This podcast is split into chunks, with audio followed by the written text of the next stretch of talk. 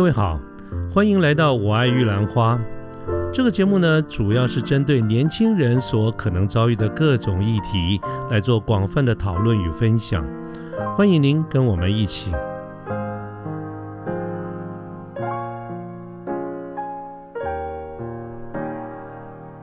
这本书的作者他自己举的例子呢，就是在二次世界大战的时候，德国的纳粹对于犹太人的迫害。那么他当时呢，也有很多的德国的军官，那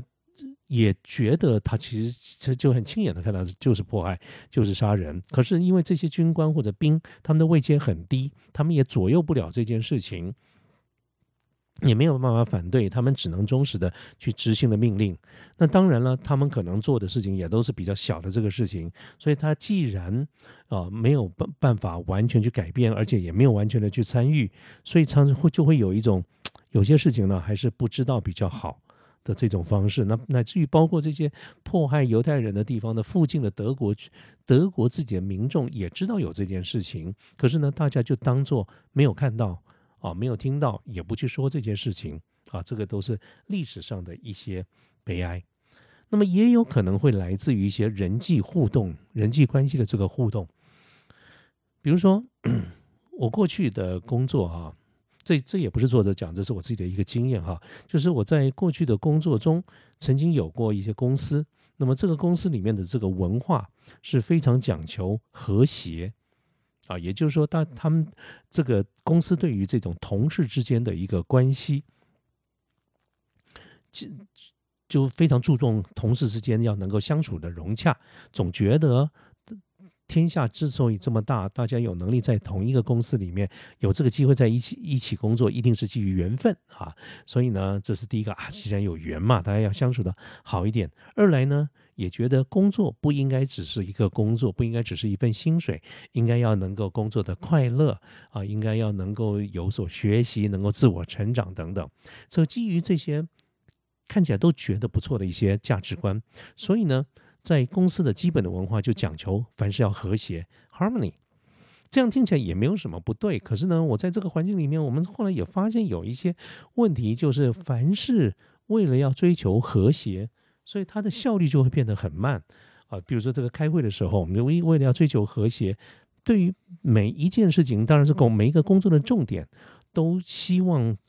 整个部门的人都能够建立共识啊。所以各位知道这个建立共识啊。有的时候真的很花时间，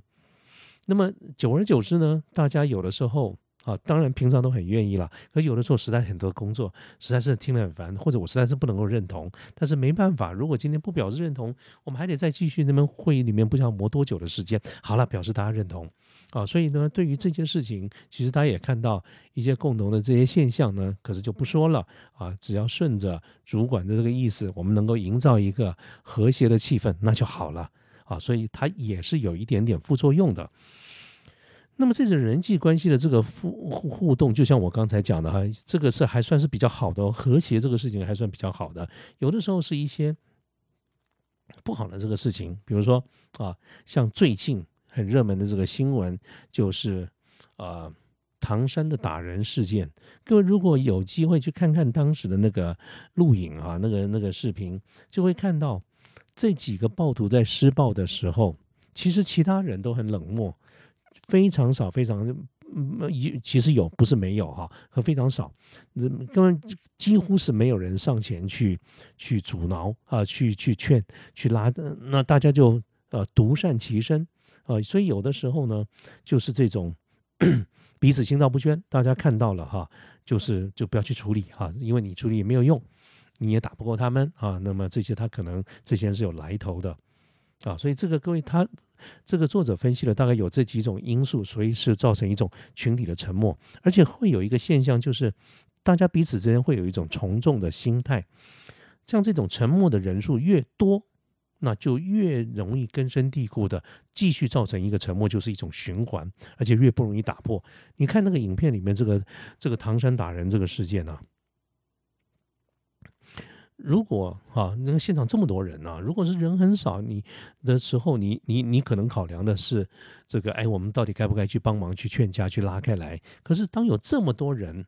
大家在旁边看，而且大家都不去劝的时候，就算你是其中的某一个人，你认为你要去拉拉架，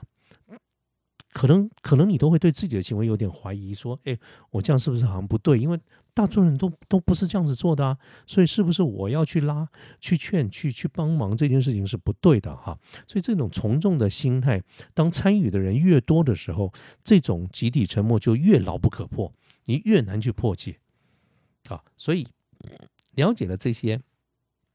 可能的原因以后呢，这几这个作者呢就。在归就就把这些现象，他重新的从另外一个角度来来来归类哈，就是说，是不是每一个都不好？其实也不见得哈。像这种集体沉默，有的时候是基于善意，比如说啊一些社交上的礼貌。我们想想看，假设有一种例子哈，就是在上班的时间哈，上下班的时间，电梯里面满满都是人，哎，如果电梯里面有人放屁了，是不是？那你怎么办？我相信绝大多数的时候，我们碰到的一个状况就是大家都非常有礼貌的假装没有听到 啊。当然，有时候我们看一些影片会说，呃，这个影片啊，谁呀什么的哈，其实我们都拿来当笑话在看。但是我自己在现实生活中碰到的这个状况，我是非常相信，非常有可能是大家基于礼貌啊都不讲。你搞不好出来以后说哇，刚刚这个这个真的快不行了，怎么会有人这么不道德啊？可是一定在这个在当时的场合，大家都为了避免别人尴尬，我们就当做没有看到。所以是不是我刚才讲的这个符合这种大多数人都知道，可是呢都避而不谈，甚至有的时候我们会岔开话题啊，或者是在。会议中呢，公共场合里面，大家在讲话说：“哎，有人打一个饱嗝，这样嗝一声，他看起来啊，也其实坦白说也不太礼貌的样子。可是我们都表达了最大的善意，好像没有听到，没有看到。啊，这是第一个。那第二个，当然就第二种可能，就是说我刚才讲的这些现象，有的时候是出于善意啊，出于礼貌，出于避免让别人觉得尴尬。那有的时候呢，是一种。比较中性，甚至有一个负面的这种角度，就像我们刚才举的例子啊，这种唐山的这个河北唐山的打人事件啊，大家趋吉避凶，我们要但求自保。我们觉得当场看到这些都是穷凶恶极的恶霸，我们上前去劝阻，搞不好帮不了这个人，帮不了忙，自己还会被打一顿呢。啊，所以搞不好家长还会告诉小孩说，下次你有看到这个情况的时候，你要赶快躲，不要去躲。赶快走啊！趋吉避凶，但求自保，这个是这个人类的这种天性。那有一些是因为后天的一些环境造成的，比如说，我想大陆都非常有名，大家的一些碰瓷的这个事件。各位，你看到很多的影片里面有人碰瓷啊，很多的绝大多数的路人都是旁观的，为什么都不想去舍这个事情？那我记得我在前面的几哪一集里面也跟大家提到过。在大陆也非常有一个案子，就是二零零六年南京的彭宇案啊，一个见义勇为的年轻人去帮助了一个摔呃坐车摔跤的一个老太太，结果还被告啊，就就就等于说好心没有好报，而且而为什么说是这种社会现象的推波助澜呢？是因为当时法院的判决甚至认为这个年轻人有罪，有罪的理由是什么？大家的法官讲了一些话，让很多人后来觉得造成了很坏的一个风气。法官的说法是：不是你撞的，你为什么要去帮人家？各位，法官的判决的理由居然有一部分是因为这个原因。所以彭宇这个案子呢，也当时造成了很多一个负面的这个影响，和变成成为一个教材，叫做莫管他人瓦上霜，不要去惹祸上身。啊，所以这种集体沉默的这个现象里面，有一些是出于善意，那么有一些呢，当然就是负面，而且我们觉得我们常常看到一些负面的反而会比较多一点。那么它就对我们造来带来了一些影响啊，这些影响就代表就就比如说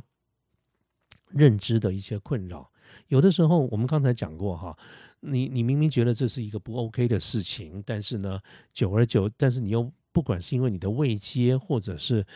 有各种的这个原因，你不敢去说哈，或者是你必须得假装看不见。久而久之，你对于什么叫做善恶都会有所，就会分不太清楚。